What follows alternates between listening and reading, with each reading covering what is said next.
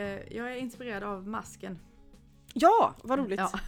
Framförallt det här att eh, masken flyter runt driven av sin nyfikenhet. Och Mm. i att den då gör det så skapar den förutsättningar för eh, att det liv som lever i jorden får det bättre. Mm. Eh, Mm. Och det där ehm, ja, är ju då som sagt väldigt inspirerande. Och eh, så läste jag en artikel, allting, allting kommer ju tillbaka här om och om igen. Eh, jag läste en artikel om regen, regenerativt jordbruk. Såklart, som mm. vi har pratat om. Mm. Eh, och då skrev, det var i Camino sista, ehm, det är en tidskrift, sista, vad heter det, numret. Mm. Och då skriver de så här, nu frågar sig allt fler hur vi människor kan sluta vara mindre dåliga och bli bra istället. Kan vi ge mer än vi tar? Och då tänker de ju då på planeten och så. Bra! Och det här, jag, jag har liksom alltid varit lite... Härligt Ja, att hur? det kommer så. Ja, Mm. och jag har lite, alltid varit lagd åt det här hållet men jag tyckte det här var en extremt konstruktiv formulering. Mm. Ja, och det är ju dit vi måste komma. Ja. Eh, och och där, så, så någonstans här tänker jag att vi ska börja prata idag.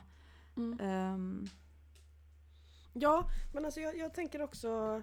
Eh, vi pratade ju lite kort om mentorbrev där innan. Och nu har jag ju suttit med dem precis och, och då kan man se att vissa ämnen återkommer. Eh, och nyfikenhet är någonting som återkommer. Alltså nyfikenhet som den absolut säkraste drivkraften på något sätt. För att det, det säkrast i den bemärkelsen att den, den kommer ifrån källan och leder tillbaka till källan med stor sannolikhet. Liksom. Mm. Att den verkar ligga nära livets natur på något sätt. Eh, och där det också emellanåt eh, eh beskrivs att, eh, vad heter det, ehm, att liv, alltså en så hög intensitet i att liv söker mer liv. Alltså någon slags så här mångdubblering av existensen. Där, där drivkraften till det är, är viljan att leva. Liksom. E- Egentligen ingenting annat. Och nyfikenheten blir ju sökmotorn, eller blir ju på något sätt det som skapar en, en, eh, en tidssekvens i det. Alltså att, att förut fanns det här, nu finns detta också. mm, mm. Eh, att det är nyfikenhet som, som motiverar den driften. Liksom. Så att nyfikenhet blir inte någon slags ytlig, lite extra som man kan kosta på sig om man har ledigt en dag. Utan det kanske driver hela alltet. Liksom. Mm. Jag tycker att det lyser igenom i liksom många, många samtal med många individer för tillfället. Så det är spännande att du har eh, inleder med det. Ja, vad kul. Ja, för, för, för mig är nyfikenhet någonting som gör att, att jag vågar lita på att jag också kan vila. Mm. För att jag vet att den alltid finns där och jag kommer alltid plocka upp bollen igen. Mm. Eh, och det skapar eh, i mitt liv kanske balans om man nu tycker det är något att ha. Men Mm. i alla fall alltså, möjligheten till vila som jag tror Mm. kan vara vettig ibland. Mm. Eh, Så att, så, eh, för det, det, då blir det inte så krampaktigt heller. Jag behöver inte hålla fast i någonting om jag vet att jag kommer ju fortsätta vara nyfiken när jag har Mm. vilat lite. Ja, också det att, att om nyfikenheten, tänker om man skiljer på det stora och det lilla liksom, drivs då av, av en större kraft eller av, av den mer självcentrerade, om man tänker på de jordanska hästarna som ofta ställer den frågan. Att det finns ju den nyfikenheten som såklart är personlig, alltså jaget vill utforska Emily för det är ju naturligtvis det mest spännande jaget kommer ha att upptäcka det här livet. Eh, Men att om, om livet självt också drivs av den här nyfikenheten så kan jag ju räkna med att även om jag skulle få influensa och ta en paus eh, så, så kommer ju nyfikenheten kommer driva på. Mm. Den floden eh, är... Den, den, jag, jag är ju redan i den barkbåten där liksom, Mm. på något sätt. Mm. Ja. Och motsatt, dess motsats då, att, att man är så säker på sin sak att det inte finns någonting kvar att utforska. Eh, och i, i slutändan eh, liksom hur den låsningen skulle kunna eskalera till så långt gånget som till exempel bitterhet och sånt som då skulle ligga väldigt långt ifrån. Mm. En mer barnlik form av nyfikenhet. Då. Mm. Ja precis, det måste vara andra hållet. Och det, man Mm. känner ju liksom känslan av stagnation i det. Mm. Eh, på ett, på ett också, det blir, det blir som självförstärkande också, någon form av förlamande. Mm. Eh, ja usch, jag vet inte varför jag upplevde det så när Mm. om det. Eh, Och sen men- tänker jag att det här så finns det också ett annat parallellspår som man då skulle kunna lätt falla in i och tro är en, en genuin drivkraft, vilket skulle kunna vara girighet och idén om konkurrens då. Alltså att, att jag skaffar mig mer på bekostnad av någon annan eller jag, jag liksom tillskansar mig mer är ju inte samma mer som att livet driver efter att, efter att förmera sig. Liksom. Nej. men- Men det finns ju en intensitet i båda. Och en, eh, en, en drift i båda. Liksom. Men hur blandar man ihop dem egentligen? Alltså, Ja men jag, jag tänker att, att, att man skulle kunna uppleva det som en naturlig drift. Liksom. Att det är, en- det är en, Aha, att liksom Mm. kämpa och... ja, ja, och, och, och girighet är ju ett ämne för mänskligheten, det kommer vi inte ifrån. Mm. Alltså, så, vad, så vad är, jag måste ha en kaka till den var så god. Är det girighet, jag får inte nog? är det ett begär? Mm. Eh, Eller är det livets aptit på ytterligare en upplevelse? Liksom? Mm. Alltså, jag tänker att det finns en eh, finns någon typ av skiljelinje där eh, Mm. också. Mm. Det gör det säkert för det gör Mm. ju hela tiden. Att det som är sin motsats också är så likt Mm. som vanligt. Mm. Och om vi ska komma till den andra delen i detta. Eh, där den, det här plodding around skapar förutsättningar och möjligheten till, till mer liv eller bättre liv eller vad vi nu ska, Mm. hur vi nu ska uttrycka det. Då, då kommer ju min hjärna direkt då att tänka på Rumi Mm. och det här fältet beyond eh, ja, Beyond right and wrong there is a field. Ja, och jag har faktiskt Mm. till och med Mm. tagit fram den versen. Mm. Som ju visade sig vara jättelång. Och, kall- Ja, den är, den är egentligen lång. och innehåller den där Mm. andra favoriten jag har som eh, heter någonting om att there are hundred ways to kneel and kiss the ground. Båda, Mm, de, de är samma Mm. och det heter A Great Wagon. Ah. Men bara, bara det. Ja men Ja. precis. Alltså, det är så mycket i den som jag inte begriper någonting av. Men jag tänkte att jag kan ju för fullständighetens skull läsa den här. Mm. Mm. Gör så. Um, out beyond ideas of wrongdoing and right doing, there's a field. I'll meet you there. Where the soul lies down in the grass, the world is too full to talk about. jag älskar den.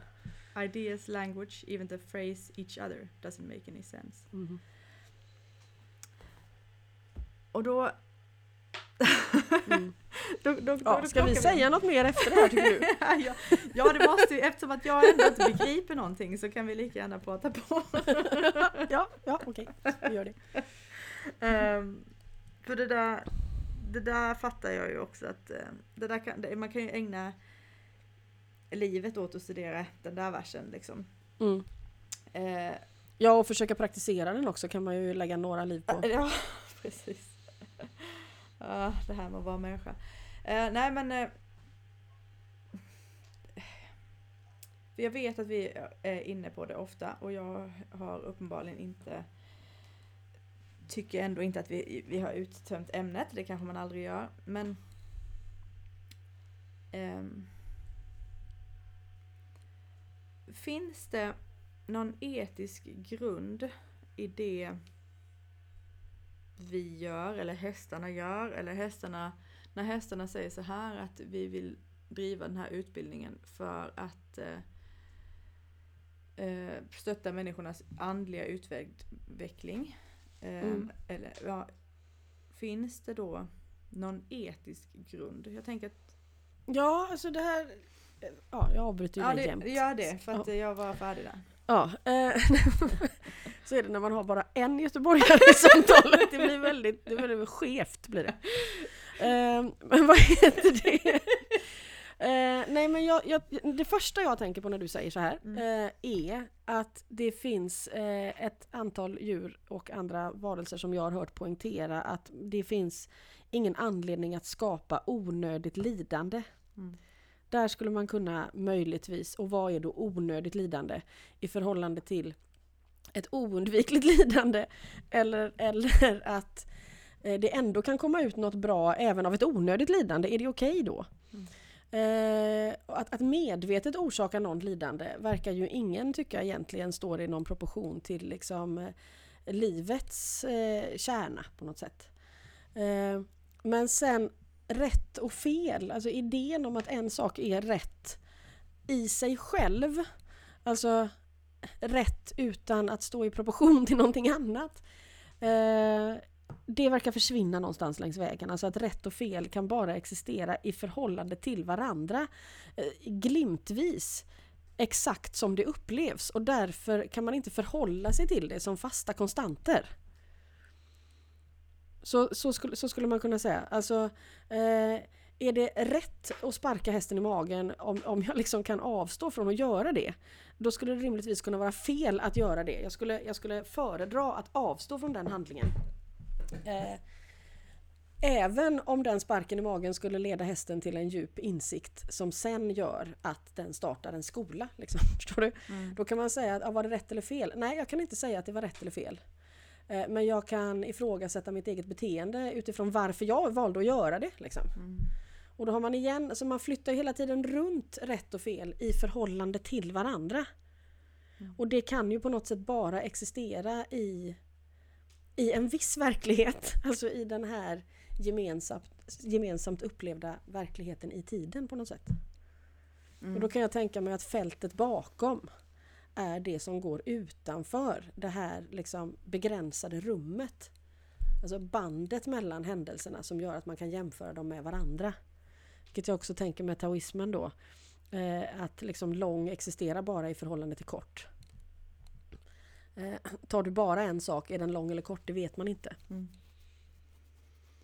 Men, men eh, att använda det som en ursäkt eh, för, för en liksom ett självcentrerat begär på bekostnad av någon annan verkar ju ändå ingen tycka är en rimlig ursäkt. Liksom. Mm.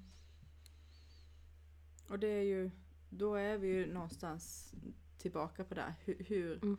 hur kan vi leva för att eh, ja, bli bra istället för att vara mindre dåliga? Ja, men då tänker jag på en annan sak. Mm. Eh, där, när vi hade den här flockgenomgången så vet jag att det var Foxy som började inleda när jag skrev det dokumentet som har använts och legat till bas där för flock, flocklektionerna. Eh, där hon beskriver, först säger att för att förstå en flock måste du först förstå dig själv. Eh, eller, eh, och, då, och då beskriver de ju bland annat den här pulsen av att eh, man släpper taget, surrender, hänger sig, upplever. Eh, och i den, här, i den här totala öppningen som det innebär så är man också fullständigt öppen för den, den större helheten. Vilket de då på något sätt beskriver som att och därmed så, så kommer också den större helheten in i mig. Droppen är inte bara i havet, havet är också i droppen.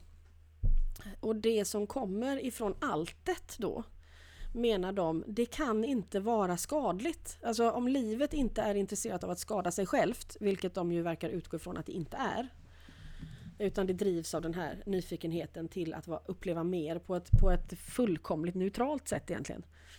Vilket kanske också är fältet bakom. Men då blir det som återvänder till en kommer att gagna helheten för att det kan inte göra någonting annat. Kommer det ifrån helheten så kommer det också att återvända till helheten. Och där, men, där placerar ju de då eh, så eh, liksom fundamentala saker som instinkt. Alltså att Foxy har väldigt eh, snabba reflexer som är snabbare än hennes egen förmåga. Att hon kan se saker som hennes ögon inte kan se. Eh, betyder att det är en gåva ifrån helheten. Det är större än henne, det kommer inte ifrån henne, det kommer utifrån till henne. Och när hon använder det eh, som hon inte heller kan styra över, hon kan inte styra över de här reflexerna, eh, så litar hon på att det blir bra för alla eftersom det har kommit ifrån en plats som ger alla liv. Eh, och där skulle man ju kunna se liksom dagmaskens eh, rörelse, den nyfiket drivna liksom, rörelsen genom marken som också gagnar helheten. Eh, som en annan beskrivning av en sån instinkt. Och följer man den som Foxy beskriver då upplever du också att du är väldigt sann emot din egen natur och, och det mår du bra av.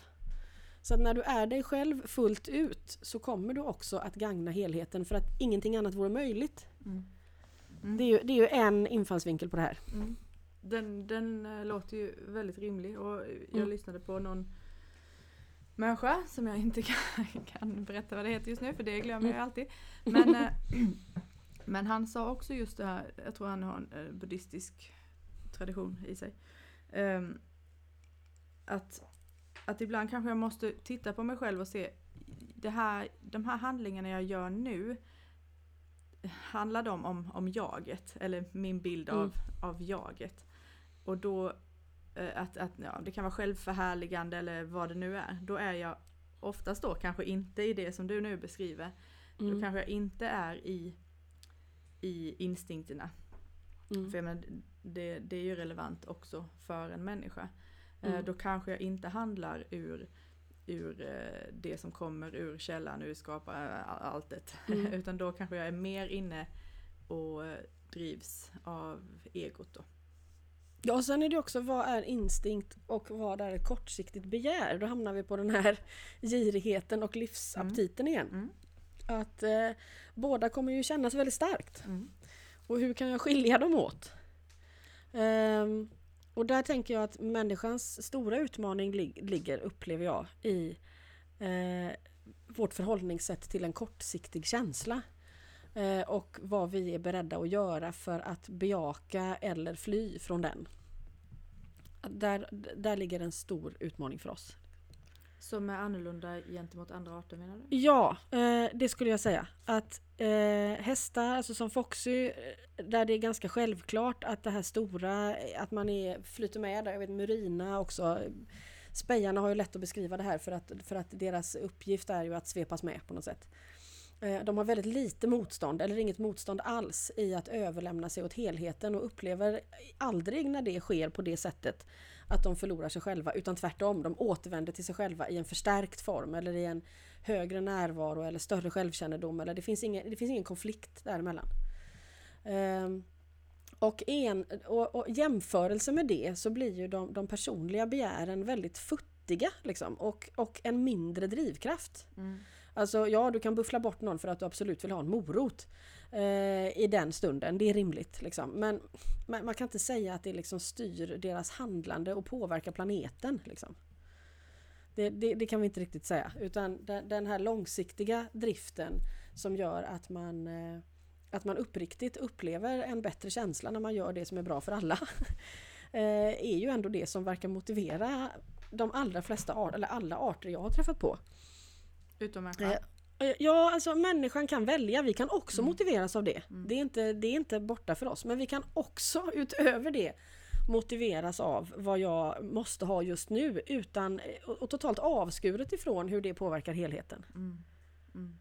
Eh, på riktigt avskuret. Vi verkar behöva öva upp en förmåga att se hur det vi gör, alltså vi behöver vakna upp till någon slags liksom, politisk medvetenhet om att det jag gör stannar inte hos mig utan det, det kommer alltid ringa på vattnet. Liksom. Eh, vi behöver liksom träna oss i att stå emot en känsla. Nej, men du kanske inte ska eh, ha ett glas vin till. Mm. Även om känslan är extremt stark här. Alltså, vi, vi, behöver öva på de där. Eh, och jag vet inte om det är det som i liksom vissa religiösa kulturella sammanhang blir eh, djävulen då. Alltså den här andra sidan som drar i oss. Man kan ju kalla den för vad som helst. Vi väljer ofta att kalla det för egot till exempel. Eller, eller självcentrerade begär och så. Man får försöka kalla det för någonting för att kunna ha ett samtal kring mm, det. Mm, liksom. Mm, Utan att placera det utanför sig själv som en ond egen drivande kraft. Liksom. För då är man ju också ursäktad på något sätt. Eh, men, eh, men att vi har det här i oss allihop liksom. Det är en ganska fet lögn att tänka att jag är klar med det där. Liksom. Mm. mm. Eller sån är inte jag minsann. Mm. Då, ja. Det som de sa i det här samtalet också som relaterar till det är att oavsett hur, hur långt man har kommit på sin resa egentligen så kommer man en väldigt stor del av dagen eh, ja, men svepas med i sin tankeström på något vis. Mm, absolut. Och därmed är Eh, är övningen egentligen att, att eh, eller ja, förutom att övningen är då att, att inte göra det å ena sidan, så är den andra delen av övningen handlar ju om att kan jag, kan jag kultivera mina tankar då? Om jag, mm. om jag kommer vara ett, ett offer för mina tankar och känslor, hur kan jag då eh, ja, men lägga en ja. etisk grund för dem kanske? Eller hur kan jag göra att om jag är på väg att ljuga, att ja, nej, eller om jag är på väg att sparkar hästen i magen då till exempel. Mm. Eh, Ska jag då Ska jag då pausa, öka det där utrymmet som vi har varit inne på?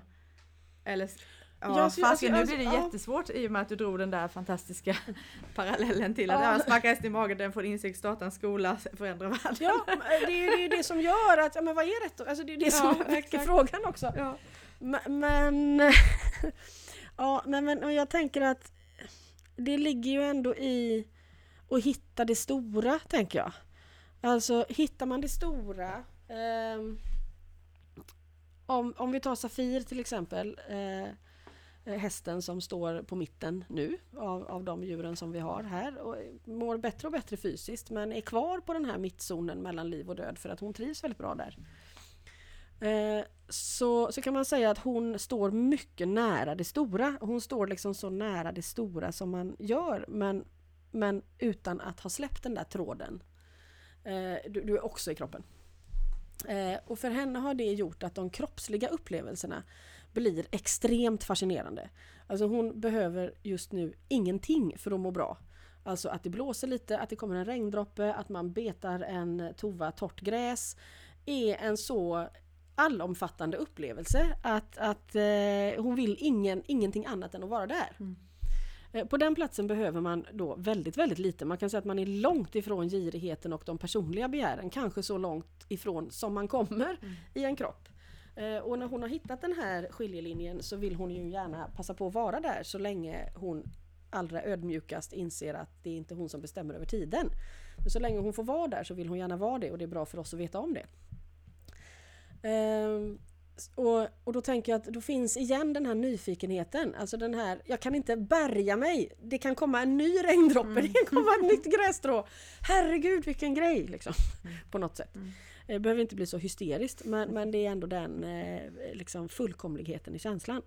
Den skulle man kunna säga är en ganska bra eh, medicin mot det andra, det vill säga att jag åker in i, jag, jag tappar det stora helt och hållet. Sist nämnde vi panikattacker, det är ju en bra extrem åt det hållet också då, och det andra hållet. Att man, eh, jag dras helt in i en tanke som jag inte kan släppa. Liksom. Det stora försvinner totalt och jag lever i den här sandkornstanken som hela tiden bara välter tillbaka i sig själv. Det skulle ju vara det andra och det mesta av livet utspelar sig någonstans på mitten då. Men då tänker jag att att hela tiden betvinga sina tankar eller förneka sina känslor eller bemästra dem. Det skulle ju inte riktigt egentligen heller vara i, i linje med livets stora aptit på sig självt. Eh, så frågan är, dras du med av dem så att du blir en slav under det och tappar det stora och därmed måste vidta en massa åtgärder för att stå ut med dina tankar, för att kunna leva med dina känslor. Jag måste ha den här mannen, jag kan absolut inte ha den här mannen. Jag måste bo i det här huset, nej det kan jag inte göra. Ja, vad det nu är som liksom driver i en. Eh, att släpper du in det stora så får du alla upplevelser förstärkt. Men du håller inte längre fast vid, de, styr inte längre över dig utan då åker du i den här nyfikna strömmen som ju dag, dagmasken gör på sitt väldigt liksom till synes försynta sätt. Mm. Då har du ju upplevelsen utan att behöva ha en, en, en total inre kamp och du, du måste inte hela tiden återvända till en självcentrering för att överleva dagen. Liksom. Om man ska hårddra det då. Mm. Mm.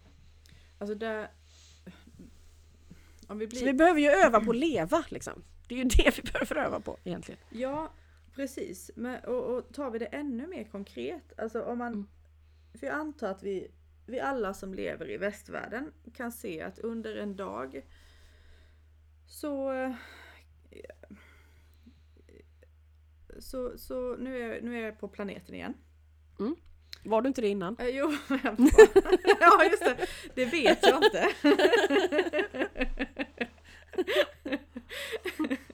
Eh, eh, så, så gör vi saker och ting som, som in, alltså där vi inte är en del av en positiv kraft eh, Mhm. för planeten och för naturen.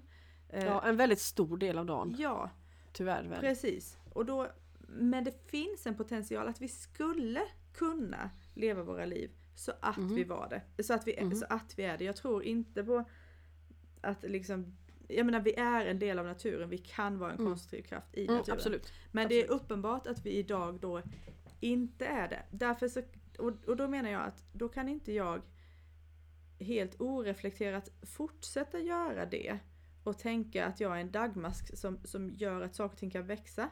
Utan då skulle jag ju då vilja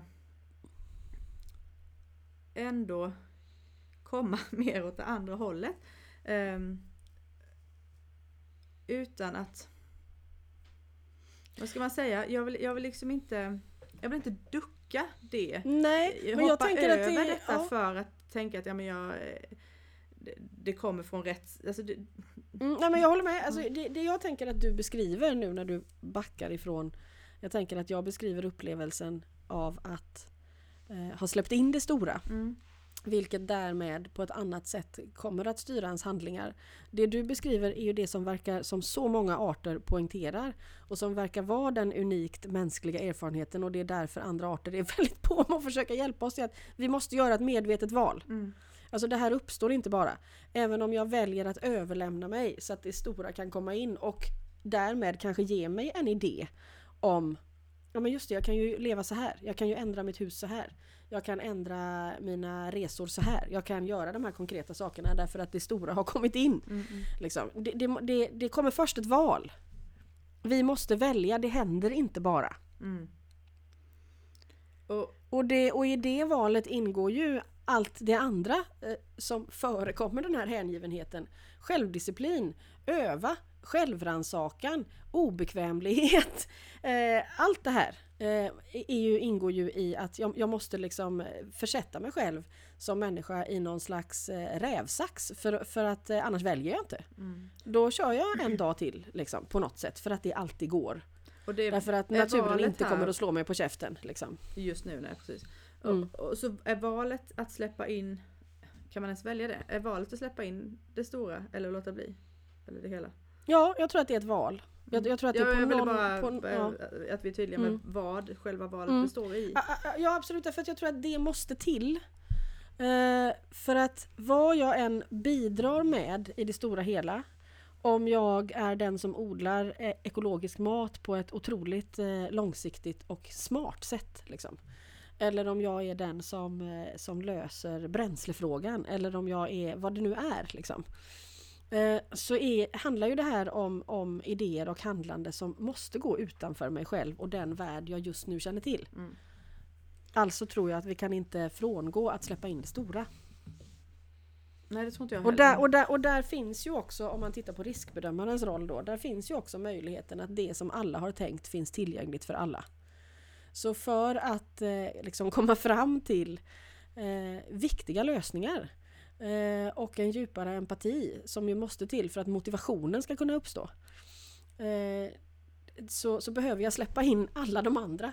Det här, det här är liksom, det finns all, det är ingen enskild som, som kan knalla iväg här i förväg liksom. Utan vi gör det tillsammans eller så händer det inte. Mm. Men eh, ja, jag försökte bara förstå här. För det, man kan, vad sa du nu, lösa energifrågan eller, Ja, så det eller nu kan... grönsaker. ja. Men, men det Ja. finns ju, alltså det, det där är ju ändå, om man säger, man kan, man kan liksom ha en sån eh, ledstjärna eller drivkraft Mm. som är ehm, som skulle påverka väldigt mycket. Eh, Mm. men, men man gör ju också, alltså varenda sak man gör hela dagen, hur man var, eller var man går på toaletten. Mm. Mm. Alltså, Ja, Ja, absolut. och absolut då vad man äter, hur man Mm. eventuellt färdas, hur man bor eh, och så vidare. och så vidare. Alltså det finns ju det finns ju, det finns ju val i varenda litet Mm. steg. det gör det. Eh, man kan göra någonting eh, som, som har tagit in det stora eh, och, eh, och kommer, eh, eller är också bidragande till någonting som är gott för andra. Eh, å ena sidan. Och sen å andra sidan inte göra det i alla de andra stegen. Mm, absolut. Absolut. Eh, då får man väl tänka att det som sker är ändå alltid bra. alltså, det ursäktar inte de andra sakerna. Men, men, eh, men det kanske är orimligt att tänka sig att man direkt kliver från det ena till det andra. Mm. Ja för det finns ju också, Mm.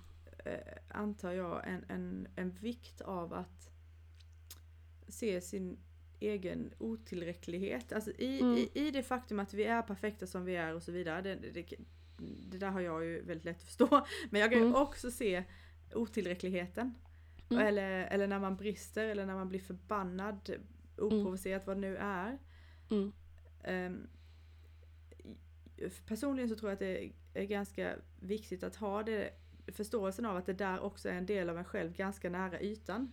Eh, Mhm. För att inte eh, dels hamna i, i dömande av andra men också för att för att eh, för att, för att det andra, när, när det väl inte är så, att man inte blir någon form av självförhärligande Mm. Alltså, jag Ja, vet inte men vart jag- jag, vart jag är Nej, på men väg jag, med men, detta. ja, men- men jag, jag, jag tänker att det ena är ju när man inser då det här att herregud, jag är verkligen på riktigt skadlig för min omgivning. Mitt kanske inte jag som person, men mitt agerande är skadligt för omgivningen. Det är lite samma uppvaknande som man kan få när man har liksom eh, ridit och behandlat sina djur på ett sätt som man har lärt sig utan att tänka efter och sen inser hur den andra faktiskt upplever det. Och herregud, jag kan ju inte ha någon häst, jag kan ju aldrig mer rida, det här går ju inte, vad har jag ställt till med liksom? Eh, den tanken och, och att den känslan slår en med full kraft är ju relevant. Det är ju en del av att vakna upp. Liksom. Men om det sen går vidare till, till självhat, alltså att, att jag ska straffa mig själv för det här. Då är man ju igen på väg förbi livets drivkraft som verkar basera sig på nyfikenhet och vänlighet. Eh, och, och då är man ju tillbaka på en självcentrering igen. Så jag tänker det är Mm. ju ett, ett egots sätt att eh, också då hämma det här. Hur kan jag bidra? Mm. Som ju är den, den slutgiltiga. Hur skulle jag kunna vända på det här och istället bli en tillgång? Det blir ju helt omöjligt om jag ska ägna mig åt självbestraffning. Eh, Så även om det kan kännas härligt i stunden därför att det på något sätt eh, ger mig en känsla av payback. Ehm, Så är det ju en väldigt självcentrerad handling som i sig också kostar väldigt mycket energi. Mm. Och som också drabbar omgivningen på alla möjliga sätt. Och som jag av någon anledning tycker är väldigt Mm. komisk. Mm. Ja. jag, men jag kan inte låta bli att skratta åt det för det är liksom Vi försöker och vi försöker och så Ja. biter vi oss svansen och så håller Ja, vi på det- sådär. det är ju liksom. Mm. Eh, och den andra att man är sådär, ja fast allting ordnar ju sig i slutändan ändå och, och livet överlever ju allt och vad jag gör och inte gör det spelar ju egentligen ingen roll. Så att jag menar det är ju rätt gött att ligga här. Eh, det blir också väldigt självcentrerat. Mm. Så, så att ingen av dem funkar ju riktigt. Men uppvak, alltså det eventuella obehaget i uppvaknandet eller det positiva uppvaknandet. Att herregud allting hänger ju ihop, kolla här, jag är ju med! Liksom. Det, alla de här uppvaknandena är ju relevant och sen ska de ju på något sätt omsättas i praktisk handling och där brukar det ju bli lite stökigt. För att i uppvaknandet så finns det ju någon slags självklarhet som sen inte finns när jag står där och rotar runt i vardagen. Ja men det är väl precis den punkten egentligen som, Mm. som vi pratar om nu. Mm. Ehm, För där står man ju själv med liksom, eh, någon slags minne av en insikt som man inte längre har någon energi kvar av. ja. Eh, och, och sen är det ju liksom skolbussen och middagen och momsredovisningen och så ja, Mm. så är man kvar med en dröm. Liksom. Mm. Det, så är det ju, tror jag, för många, för mig. Ja men det där, tror jag, det där tror jag är en väldigt, väldigt viktig poäng för det är kanske det, liksom den där glimten som man får och sen så bara, vad fan, jag är tillbaka här i, i, i samma skit liksom. Nej, och det, Mm. det där låter Ja. hårt för jag har det jävligt men väldigt jag bra förstår. men jag, jag Mm. inser också att, att eh, många val, eh, nu, nu utgår jag från mig själv för att det är Mm. det enda jag kan göra egentligen, ehm, är, skulle kunna vara bättre för andra. Mm. Jag kan bidra mer till Ja. andra. Och, och jag, jag tänker också att ehm, för att man ska kunna lämna sig själv till världen Alltså nu lämnar jag Emelie till världen, jag slutar och behålla, har henne för mig själv här utan jag lämnar henne till världen. Eh, som en tillgång så måste jag ju själv också uppleva mig som det i någon bemärkelse. Utan att det nu är upphaussat och falskt och en liksom arrogant Mm. idé om vad fan vad bra jag är. Liksom. Mm. Eh, jag, jag tänker att det, det krävs någon slags försoning. Det, att man är försonad med, med sig själv som att ja, det här är det jag har att komma med. Alltså, jag är livrädd, blir för lätt arg, eh, tror inte så mycket på mig själv, har ganska bristande tålamod och väldigt ofta magkatarr. Men detta är vad jag kan lämna till världen. alltså, Mm. det, det är det jag har och det är också något eh, stort i att det är också så eh, ovärderligt värdefullt. Liksom. Mm. Jag, må, jag måste ha kommit till någon slags försoning med vem jag är med fel och brister. För att den gåvan ska, för att jag ska kunna kliva ut. Mm. Så länge jag inte kan göra det förrän jag har putsat på den här tills den är helt perfekt och verkligen inte kan ställa till med något. eh, Så går det ju inte. Det blir ju aldrig av liksom. Alltså det där var också väldigt spännande att, att du tar upp det för att jag, jag tänker ibland att det är en brist i min empatiska förmåga att jag har så svårt att förstå um, självförakt. Mm, Men alltså jag kan mycket om självförakt. Där har jag tillbringat många, många år. Så Ja, och, och, frågor på självförakt. Ja visst. Tänka, eh, det, där borde, det där borde man ju kunna liksom sätta sig in i likväl som man sätter sig in i någonting annat. Men, men av någon anledning så, så brister jag där. Mm. Ehm, men men jag, jag gillar hur du, hur du beskriver att ja, men eh, okej jag har sett mig själv, så här Mm. är jag. Jag kan, jag kan framstå som nervös eller småfnittra eller vad det nu är. Mm. Men, men jag kan också se att det finns, jag lever, det finns saker och ting som jag bidrar med. Mm. Alltså att bommar man på den så Mm. kan ju ingenting kreativt komma ut överhuvudtaget. Nej, nej. Så är det ju. Och, och att man då kanske till slut om man har vant sig vid det också skulle kunna se att trasigheten i sig i den mån man har trasighet eh, är en tillgång. Mm. Mm. Inte en identitet då. Utan en tillgång. Ja just det, för det är ju Mm. lätt att hamna i den Ja, också säkert. ja, annars så kan man hamna där. eh, det finns ju alltid, det, det är ju, eh, ja, det finns ju massa härliga sidospår som ser väldigt eh, intalande ut. Liksom. Mm. Mm. Absolut. På samma sätt som att man kan tänka att man är färdig. Liksom. Nej, men Mm. jag, är, jag är nöjd med mig själv. Det här är jag klar med. Jag går ut här nu. Jag kan det här nu. Ja, jag kan det här nu. Mm. Eller jag är det- klar med detta. När man hör den meningen så är det liksom mm, Mm. okej. Men, men hör av dig sen senare om det skulle vara så att ja. Men, eh, nu tänker jag på den här etiska grunden igen, som då Mm. kanske inte finns, men vi kan ändå urskilja många olika sidospår där ett skulle vara närmre ehm, det här som, jag, som vi inte vet vad vi ska sätta för ord på. Och alla andra, eller många andra, vara närmre någonting annat. Kan du ta om den frågan? Nej men vi pratar ju hela tiden om sidospår, eller hur? Eller, Ja, ja, eller, eller parallella Mm. spår. Mm. Och där, där ena tar, ja men nu har vi ju Fannys ledstjärna igen. Något Mm. som tar oss närmare empati. Ja, den är ju ändå ett Ja. säkert kort. Ja, Blir jag, har det här gjort mig mer empatisk? Ja. Ja. men jag, då prövar jag lite till. Har det här gjort mig mindre empatisk? Mm. Tveksamt. Om, om jag kommer närmare liksom the core Mm. den här vägen. mm. Ja för, och det, det i sig kanske är den empat... Ja, det, det, Och då det är ju gäller den ju- etiska grunden skulle man Ja, kunna säga. Då gäller det ju också att man inte har trasslat in medlidande i det. Det vill säga att man blir så rörd av sina egna känslor att man upplever att man lever sig in i den andra. Det är inte empati. Nej, och där har jag Ehm, ett väldigt osmickrande sidospår som handlar om Ja. att jag gärna vill eh, bli sedd som, som en trevlig typ. Mm, det, det vill man ju. Man vill ju få vara med. Man vill ju att andra ska gilla en. Det, så är det ju. Ja. Eh, I någon grad på något sätt så finns ju den Ja. eh, rädslan för övergivenhet någonstans med. Som så- en mänsklig, mänsklig eh, gemensam upplevelse. Liksom. Vi, kan, vi, vi kan bli övergivna. Eh, det är mindre risk att vi blir övergivna om vi är omtyckta. Men det är också tur, nu avbryter jag dig, den, den där tanken tänker vi släppa. Nu kommer Mm. göteborgaren fram mig här.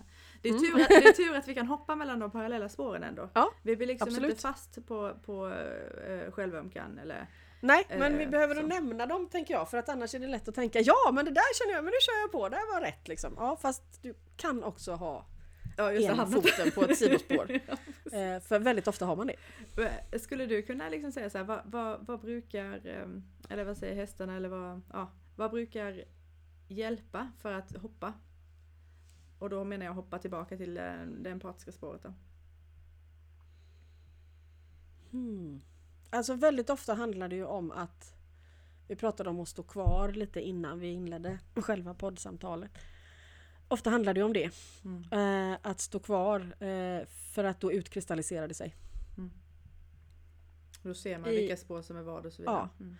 I den muslimska traditionen som jag ju då kan relatera till till viss del så använder man ofta uttrycket Bismillah. Mm. Som eh, då kortfattat skulle betyda i Guds namn.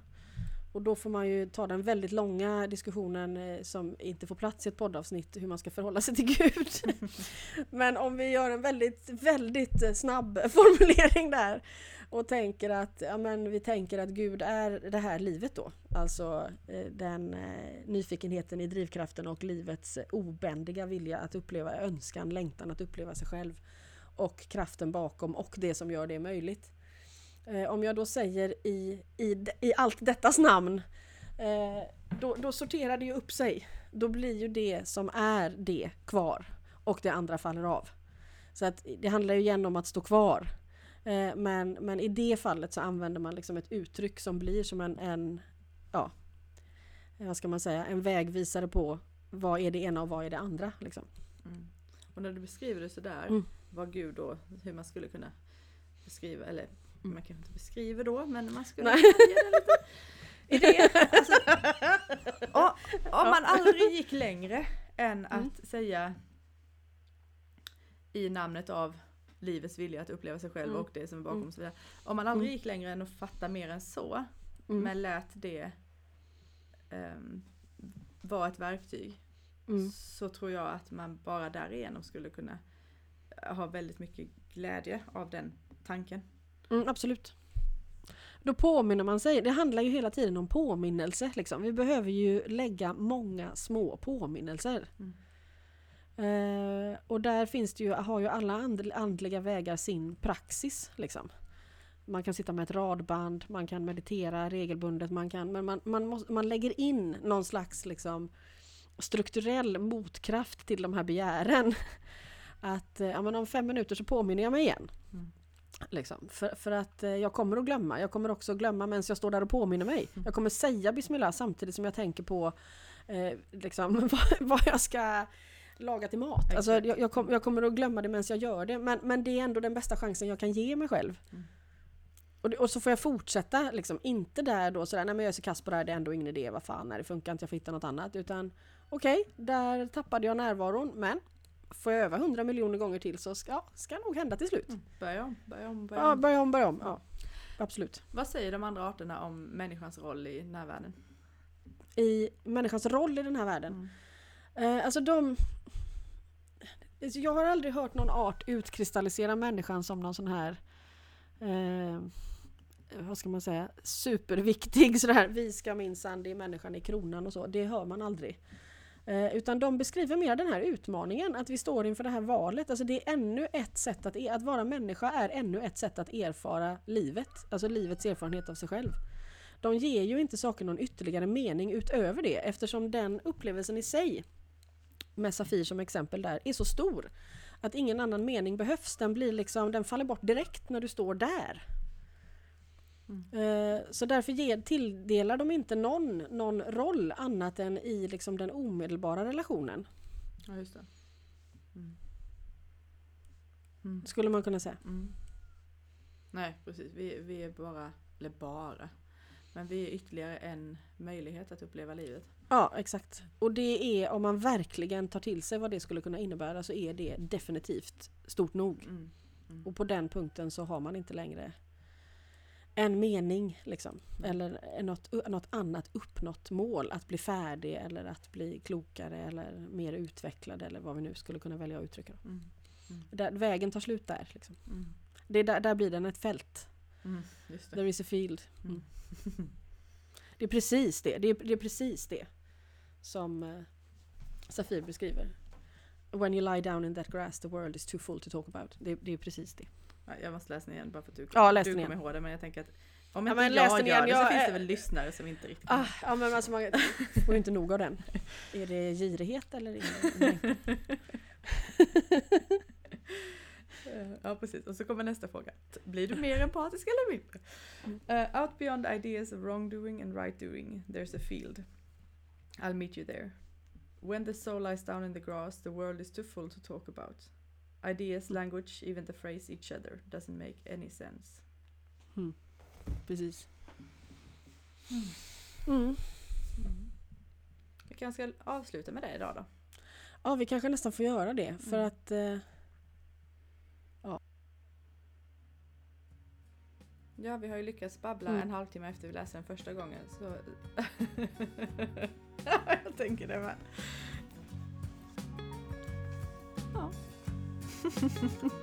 nu säger Emelie här att hennes la av. Så då, då var det dags att sluta.